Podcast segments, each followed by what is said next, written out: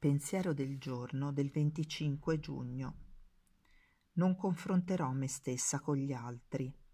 Nel confrontarmi sono talmente preoccupata dell'effetto che produco e di quello che gli altri pensano di me che dimentico chi sono. Invidio così tanto i loro talenti che trascuro di apprezzare e di sviluppare i miei. Dio crea ciascuno di noi come essere unico e sceglie per ciascuno di noi il tempo necessario per intuire e comprendere. Dio concede una capacità di intuizione diversa a ciascuno, perché ciascuno di noi è diverso dagli altri. Meditazione del giorno. Che il potere superiore mi aiuti a non giocare con la mia personalità e a vedere i miei difetti di carattere affinché possa trasformarli in pregi. Oggi ricorderò, non farò confronti.